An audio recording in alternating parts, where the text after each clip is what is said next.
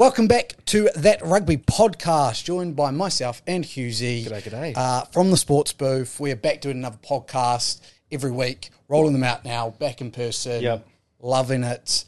Husey, how are you? How's your week been? How's, I guess you're not under Eddie Rule yet, but Mm, approaching. approaching Eddie Rule. E Day is approaching. E yeah. Day is approaching. Are Well- you excited? Well, he's he's already very much taken over uh, spiritually, if not contractually yet.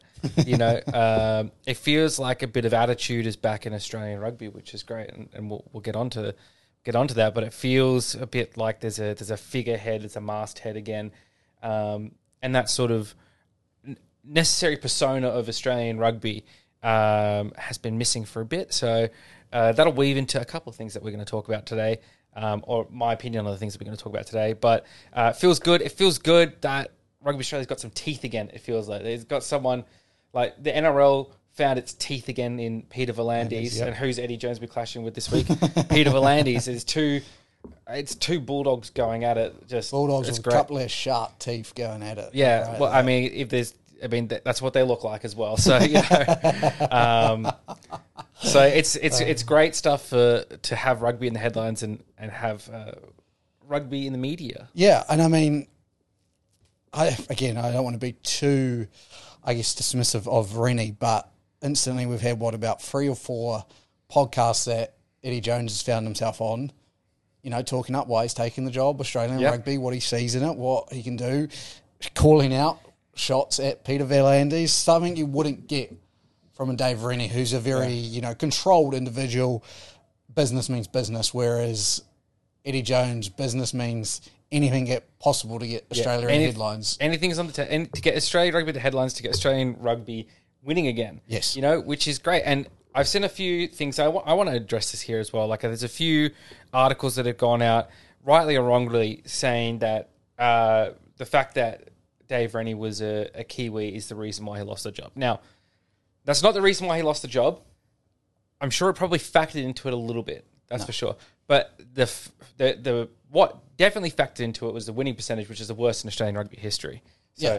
If, and, if, and, if, and he, if he was at seventy percent, Yeah. he wouldn't have lost his job. I, I think even if he was above fifty percent, if he had a winning record, you have the now. Granted, he's had so much to contend with, but above fifty percent is where you've got to got to be, um, and a lot of tough losses.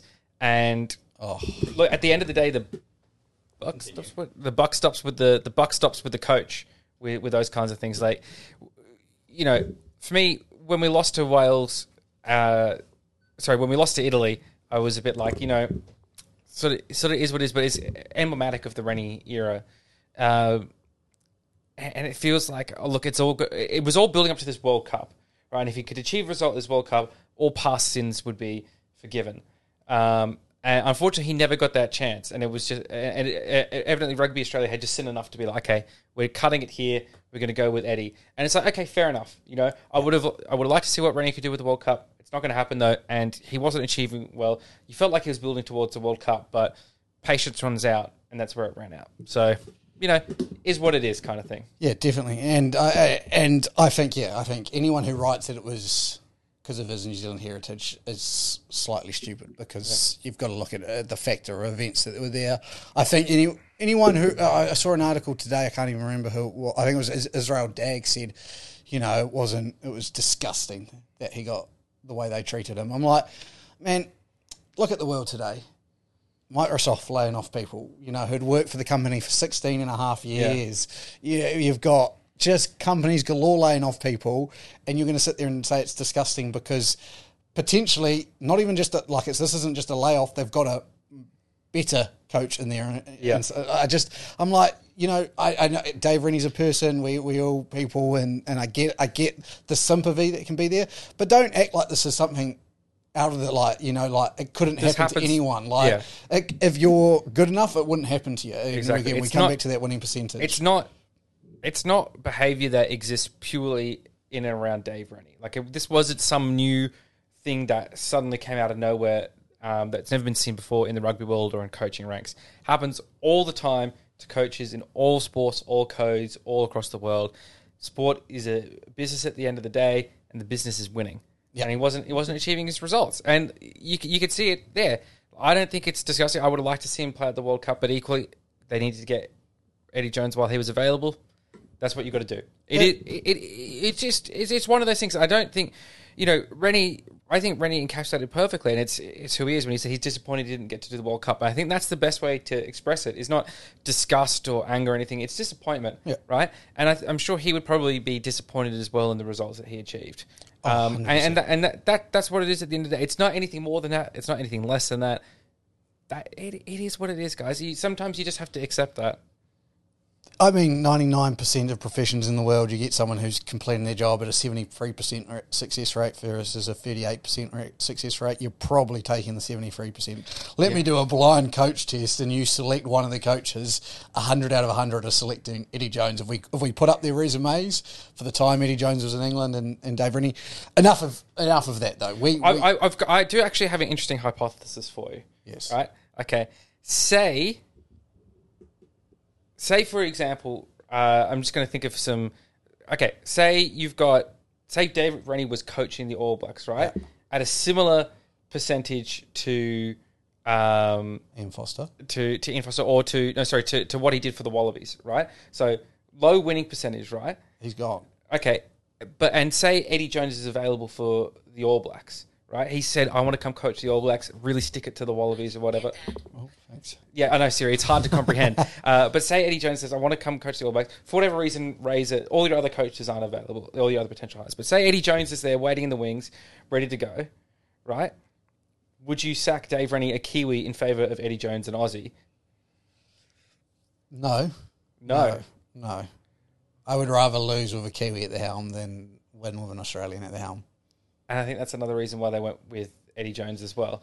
Yeah, it, uh, it, and so, and so that's why I'm not denying that him being a New Zealander. Hurt it, but you putting it that way, I would I would rather rather lose with a New Zealander at the helm than win with an Australia. Now, if this was years and years of going at a, a, around about fifty percent win rate, I could I could you could twist my arm, but I think that's the fact that we've had such great success that I go I wouldn't expect anyone bar a New Zealander to be in that role. And I think that plays into the thing as well. And that's why I said, yes, there is definitely some element to it. I think Dave Rennie had a shorter leash because he was in Zealand. But even then, he really stretched that leash with a really, he, he didn't produce results. If Dave, if Rennie had been producing the results, as I said, if he's above 50% and, you know, better than the last, better than check has been rate, say, Yeah. and then he gets sacked in favor of Eddie Jones. Even though Eddie Jones got a higher win percentage, I would be Questioning I would be questioning it more because he's had success, but we're not getting that success, and uh, Yeah, and that's why I said the standard for Eddie Jones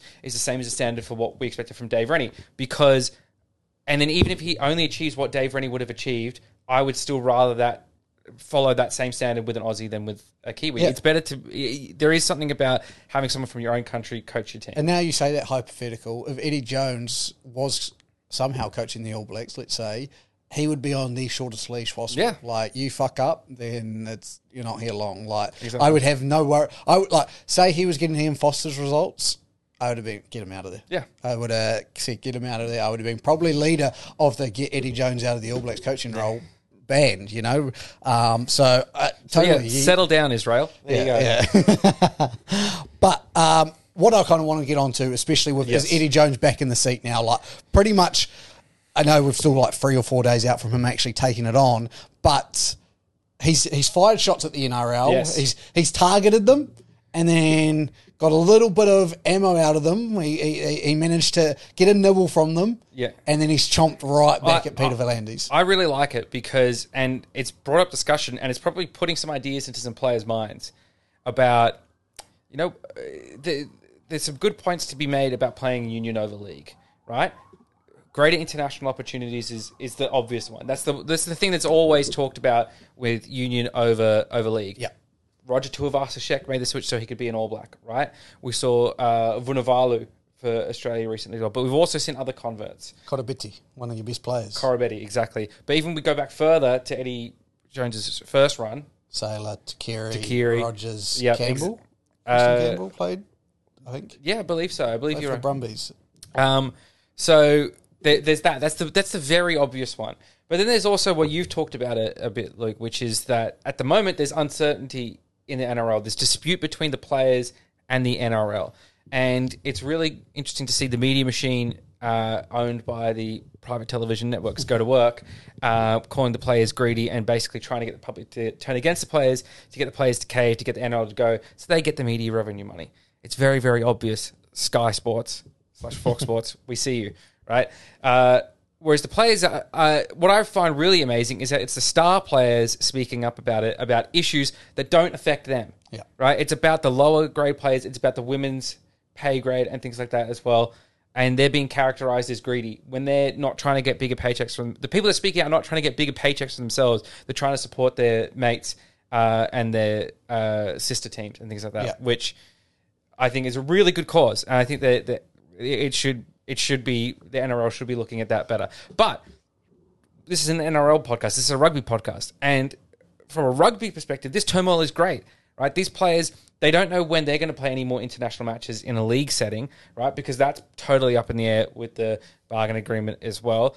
The NRL season itself is potentially in jeopardy. The players are refusing to do any promotional material at the moment, which is why you might have noticed a lack of advertising around the NRL kicking off again.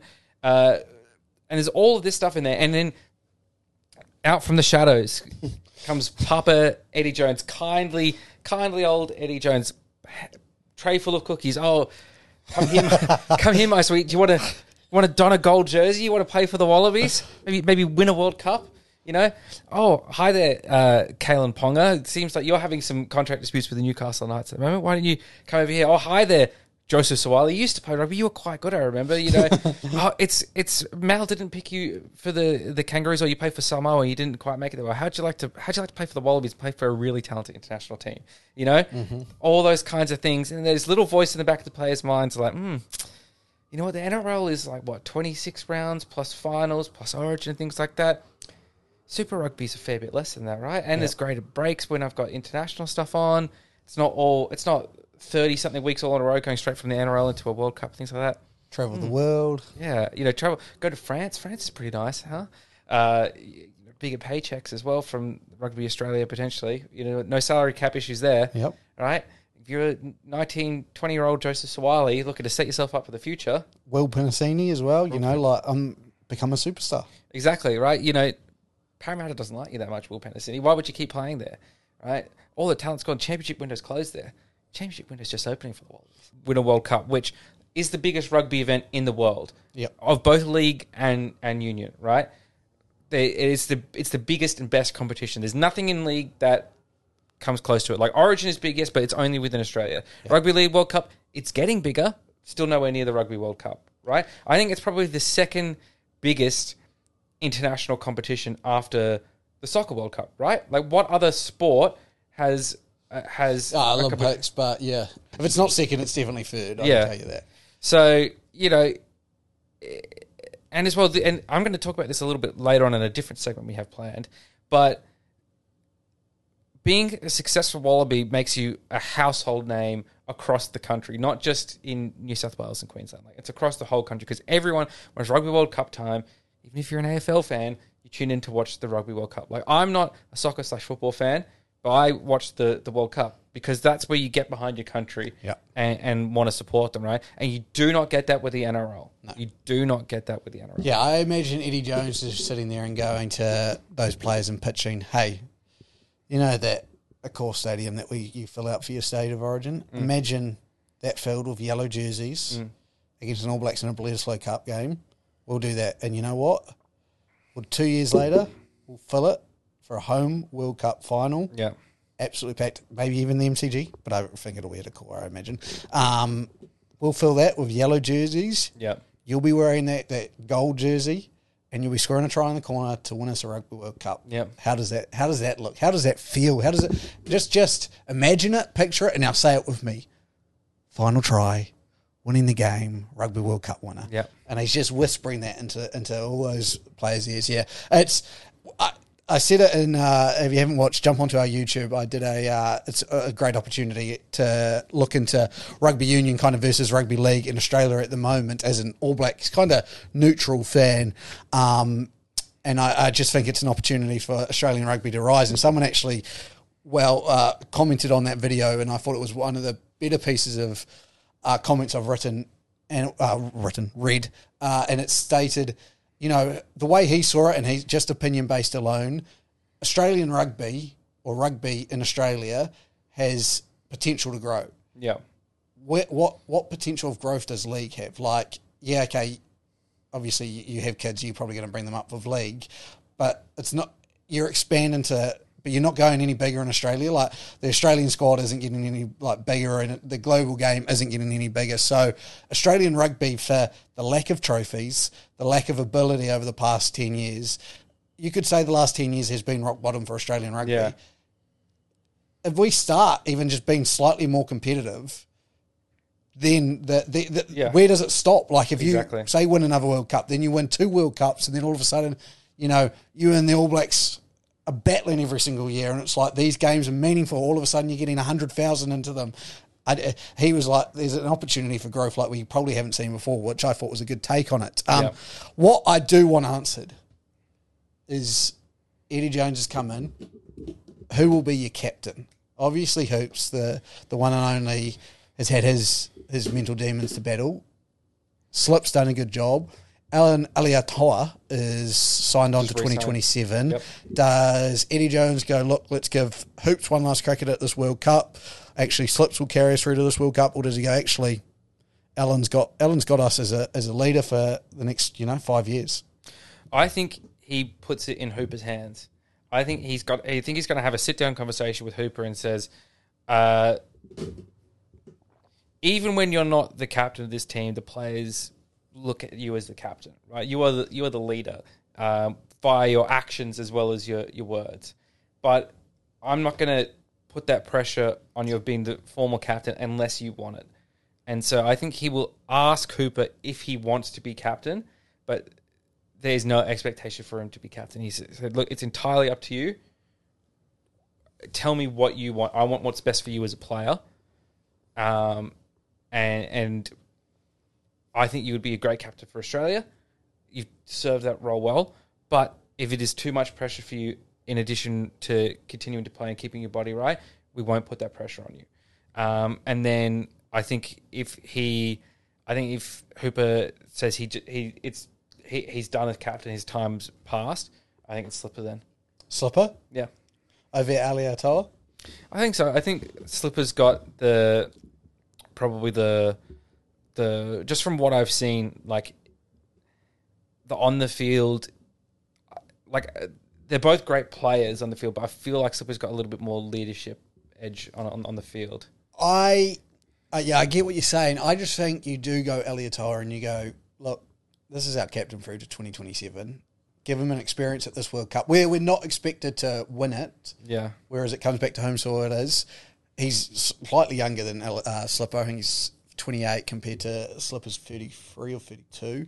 Um, and I think what naming him captain gets is a bit more interest with those poly boys, and especially the Yeah. ones we named.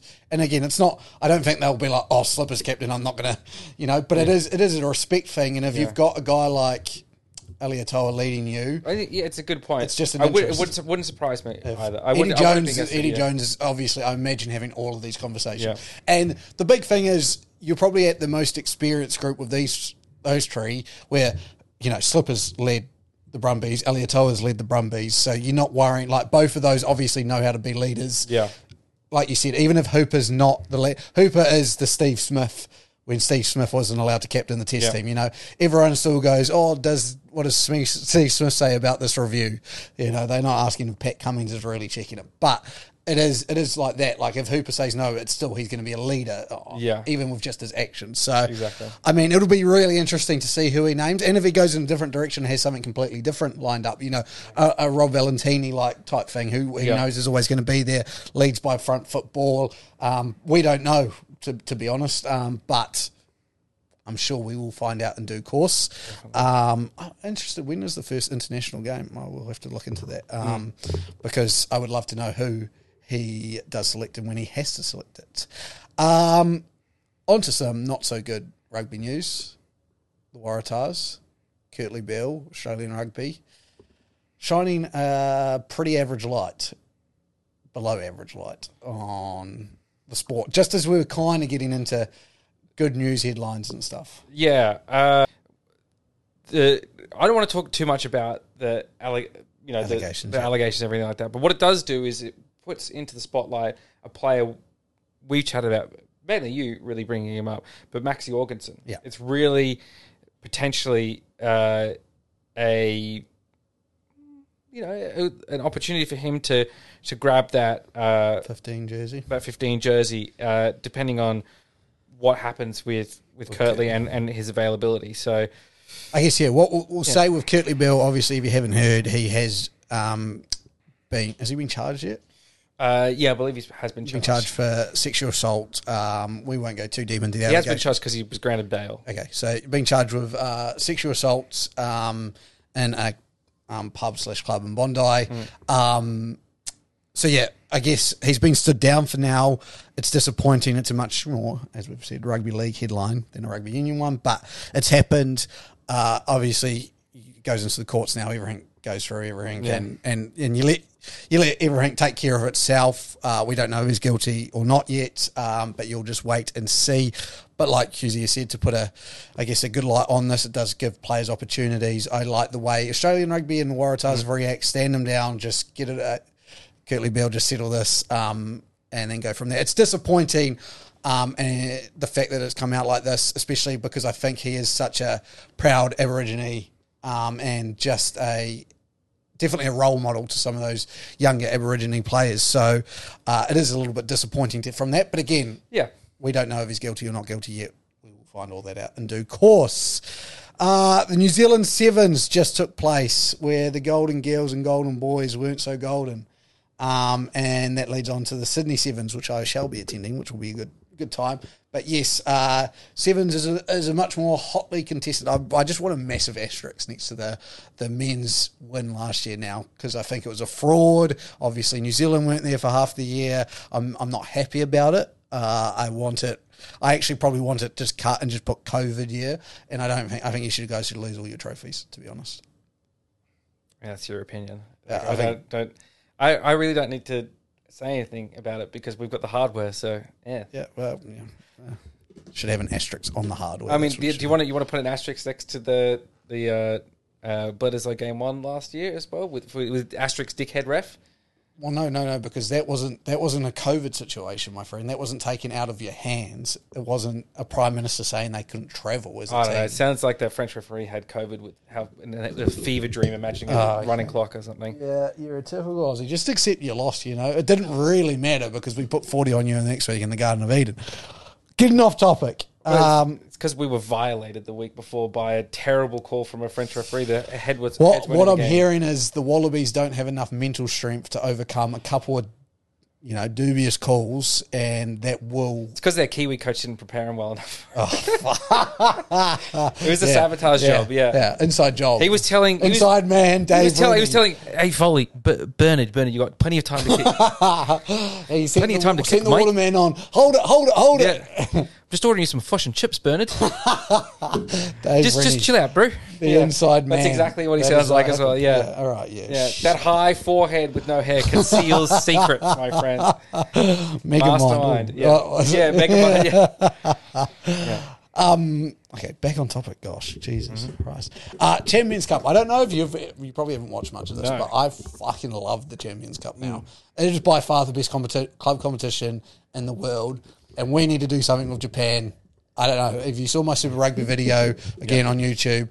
I kind of pitched a couple of ideas where it was a Super Rugby global competition that could be played similar to the uh, uh, Euro Champions Cup, which is uh, the Europe version of it. But uh, the URC showing off their dominance, all eight teams qualifying, um, and the South African teams looking very good.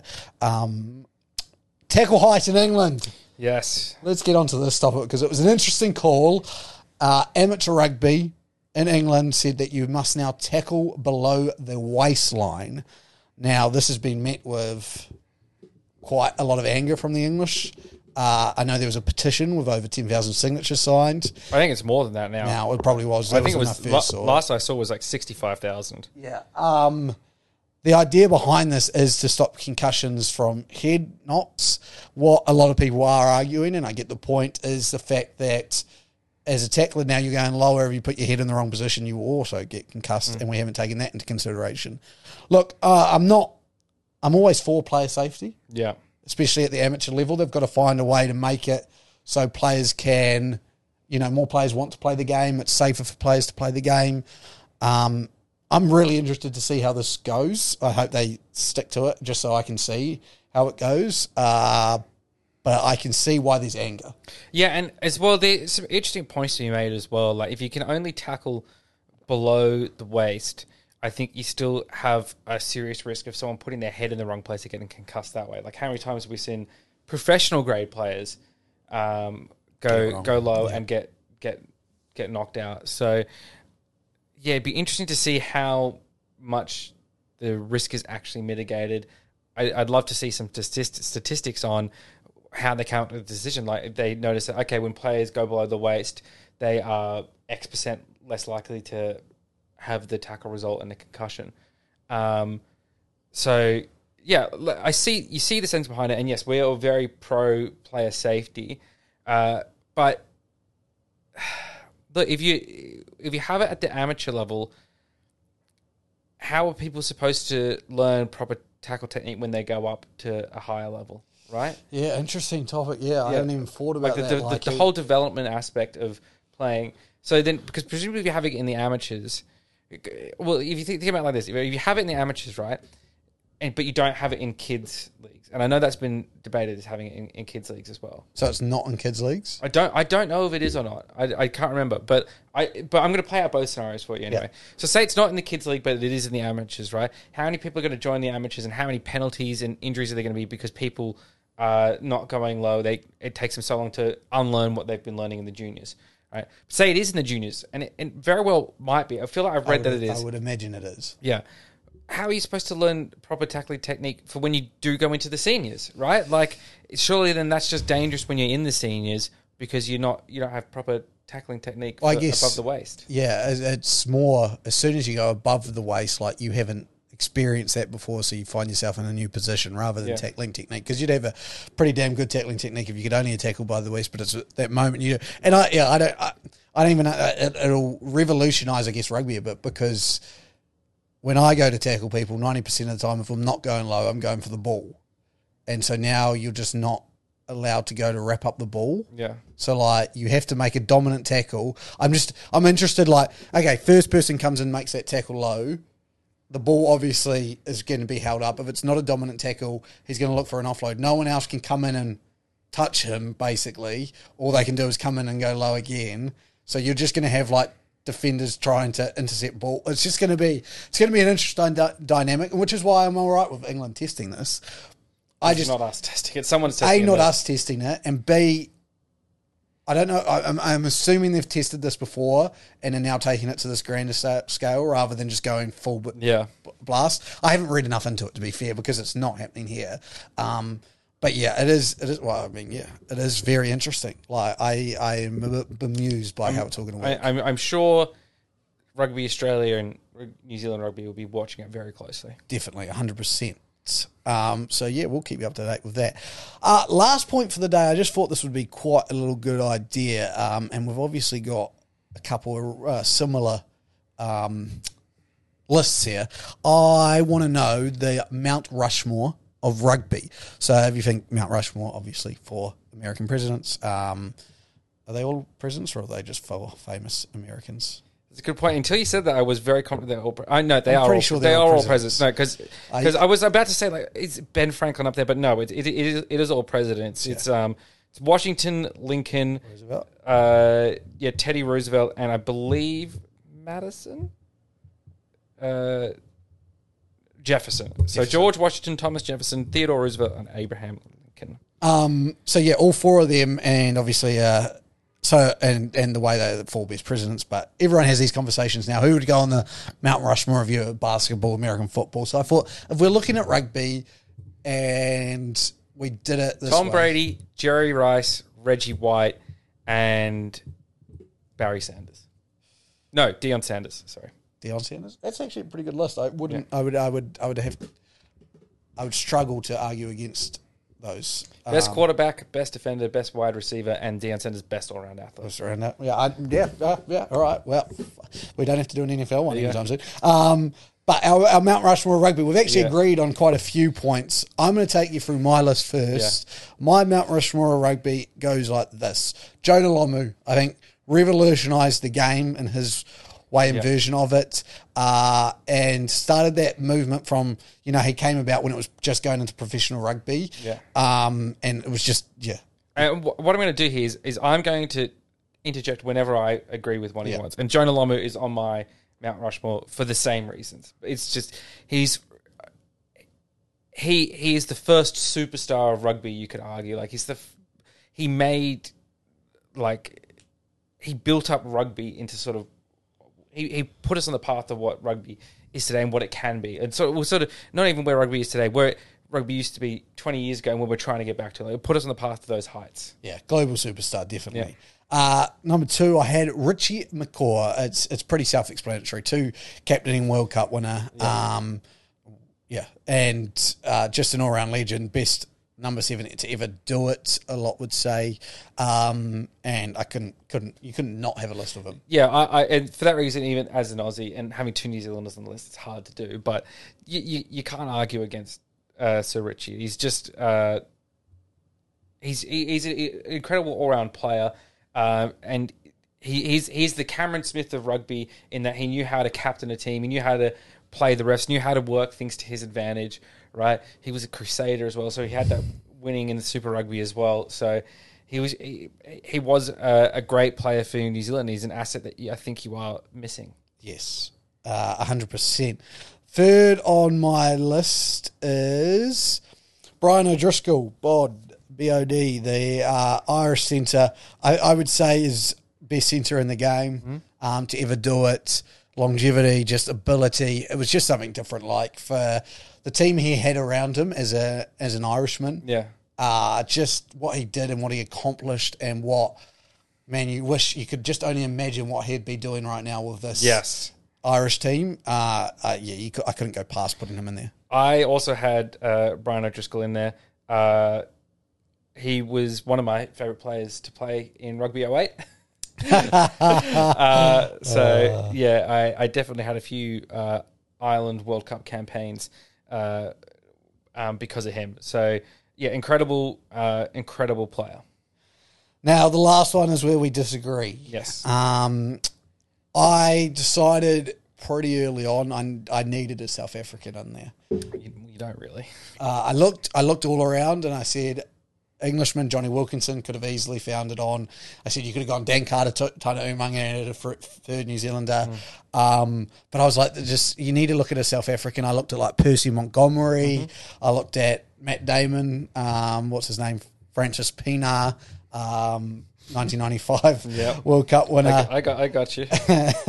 uh, John Smit, Oz Durant was really close, but in the end, I decided, and I think he's actually going to get overtaken by Eben Etzebeth in the end, especially if South Africa win another World Cup. But I went for Victor Matfield, the Yeah. lock. I just think during that, and again, you, we're showing our age a little bit. We have, I haven't got like you know Colin Pinetree. I looked at, uh, I did look at an Australian. I looked at John Eales. I looked at George Gregan. Yeah. I, I thought George Gregan was very close there. I just think you the the past 20 odd years 25 years has been pretty well dominated by all black south africa rugby and i feel like you need someone from south africa on that list finding that individual was hard but i think victor matfield you know was what rugby is he was a, a respectable player he wasn't a Bakkies Botha like player uh, and just just knew the game and was one of the best to ever do it And look, a lot of the reasons you described there for Victor Matfield is why I've gone for John Eales, right? Well, you know, it would, I it would be un-Australian for me not to have a Wallaby on this. this. but again, a two-time World Cup winner, one of the greatest captains of Australian rugby, and I just look back at when Australian rugby was at its height when rugby was at its height, right? I think arguably you could say the the peak for rugby was the 2003 World Cup, right? That was it was huge here on Australian soil. Eales was captaining then, but the Eales was the embodiment of, of the Wallabies, and he's a, such a great ambassador for the game. Uh, he did everything right. Uh, he's now uh, gone in, into the business world and has shown that there's life outside of rugby. Plays he's taken his skills from the field, uh, from the field to off the field, uh, and it's just George Gregan. I also did consider there um, for, as because he's just an iconic Australian Australian player. Um, Stephen Larkham, I considered as well. Uh, Still more like he's certainly more locked up there as well. Like quite a quite a few Wallabies, but then I think who led all of them, who molded them into World Cup winning team, and that was Johnny Eales. Johnny Eales. Um, and he, I, I think because he is such a like I've I've actually worked with him in his uh, post rugby career only for brief events, but he's just a very quiet sort of guy. Doesn't make a big fuss about anything. Doesn't like a big fuss being made about him. And I think that he sort of fades in a lot of people's mind because of those reasons. But when you look at what he did on the field and what he did for Australian rugby, is he's he was amazing. I did. I, I had like a couple of like sevens players in my head. You know, Rush um, was one that came to mind. Karl Te Nana, um, Rupini Kelston as well from Fiji. You know, you have some of those guys, Mm. and you just go, man, there is a lot to look at. Um, I know the English will be unhappy. We probably didn't leave any Englishmen, but the only one I could put was I think Johnny. Yeah. And then I looked at it and I go, Johnny Wilkinson or Dan Carter. Yeah. There's there's a lot of there's a lot And of then really I go, great. yeah, like if I'd probably pick Dan, Dan Carter over Johnny Wilkinson. So how am I putting Johnny Wilkinson on it? But then if I go Dan Carter back to Matfield, I could probably make an argument like it's that's apples and oranges we're starting to get into. But that's that's where. And again, same with Dan Carter and Johnny Eales. I'd probably I'd probably put Johnny Eales over Dan Carter as with all the things that jo- Dan Carter accomplished, and, and arguably the most important position, arguably, um, in, on a rugby field at first five. I'd still probably go John Eales over Dan Carter because I think the, that as talented as Carter was, the talent around Carter as well. There was a lot there. Yep. John Eales, you know, you everyone if you don't remember that goal kick in the Bledisloe to win the Bledisloe, like that is just peak John Eales. Yeah. That's all I can remember about John Eales is just what a freak athlete. Um, so. Yeah, I, I don't mind your list at all. I can I can sit there and go. Ha- I'm I'm pretty happy because Yeah. Our arguments. We're, we're the, the fact that we ended with two locks as well, like it just all Yeah. like it was very similar. Yeah, look, I, I saw I saw your list, and I just tried to I, I just tried to think like, can I take any of these players out? Like, is there anyone sort of what you were thinking? Like, can I put anyone over these players? And it was only at Matfield that I felt like okay, I could put Eales over over him. Uh, you know, I th- I think Lomu, and as much as it pains me to say, Lomu and McCaw have to be in there. I don't think anyone would have a list that didn't include include those two players.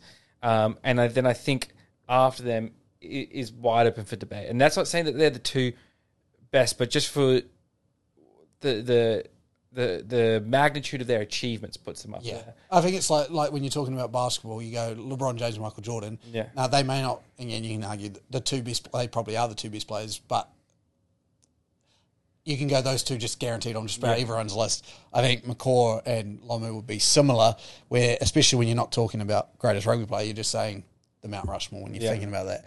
Uh, yeah, no, very good. Um, that I think is us today. Yeah. Uh, a lot happening. I'm back back training um, full time, looking at a Shute Shield debut. Hopefully, might be playing the Waratahs uh, on the 18th. So I'll let you decide if you can work out what team I'm playing for. Um, but yeah, I'm just I'm just hitting the gym, getting sexy for the ladies. yeah, no, fair enough. no rugby my future. I'm too old now. I'm Knees are gone. Yeah, Yeah, knee, yeah, knees gone, and I don't want to break my ribs again. Yeah. So that, that he's well. called it back into the commentary booth. You Yeah, exactly. Look. I'm I'm I'm exiting the field gracefully. I know when it's time to call it quits. You never want to. You never want to play your prime, and you know you Exactly. hit, you hit your heights, and you you've accomplished all you could. I'm just like I'm like Barry Sanders in a way. Yeah. Barry Sanders. Everyone said, "Oh, he stepped away too early." He knew when it was time. He knew when the passion. Was the good ones know when to go. Yeah, and I think we retired at similar ages as well. He was early 30s. I'm early 30s. So um, yeah, pretty pretty much exactly the same. Everyone, Yeah. round of applause for Husey. Thanks, guys. It's, I, I don't do it for me. I do it for the city of Detroit. You know, go Lions. Yeah. Oh, God. Alrighty, thank you for joining us today. If you've stayed all the way to the end here, make sure you subscribe, like, all that good stuff. Check us out on all of everything else. Thank you. See ya. Peace.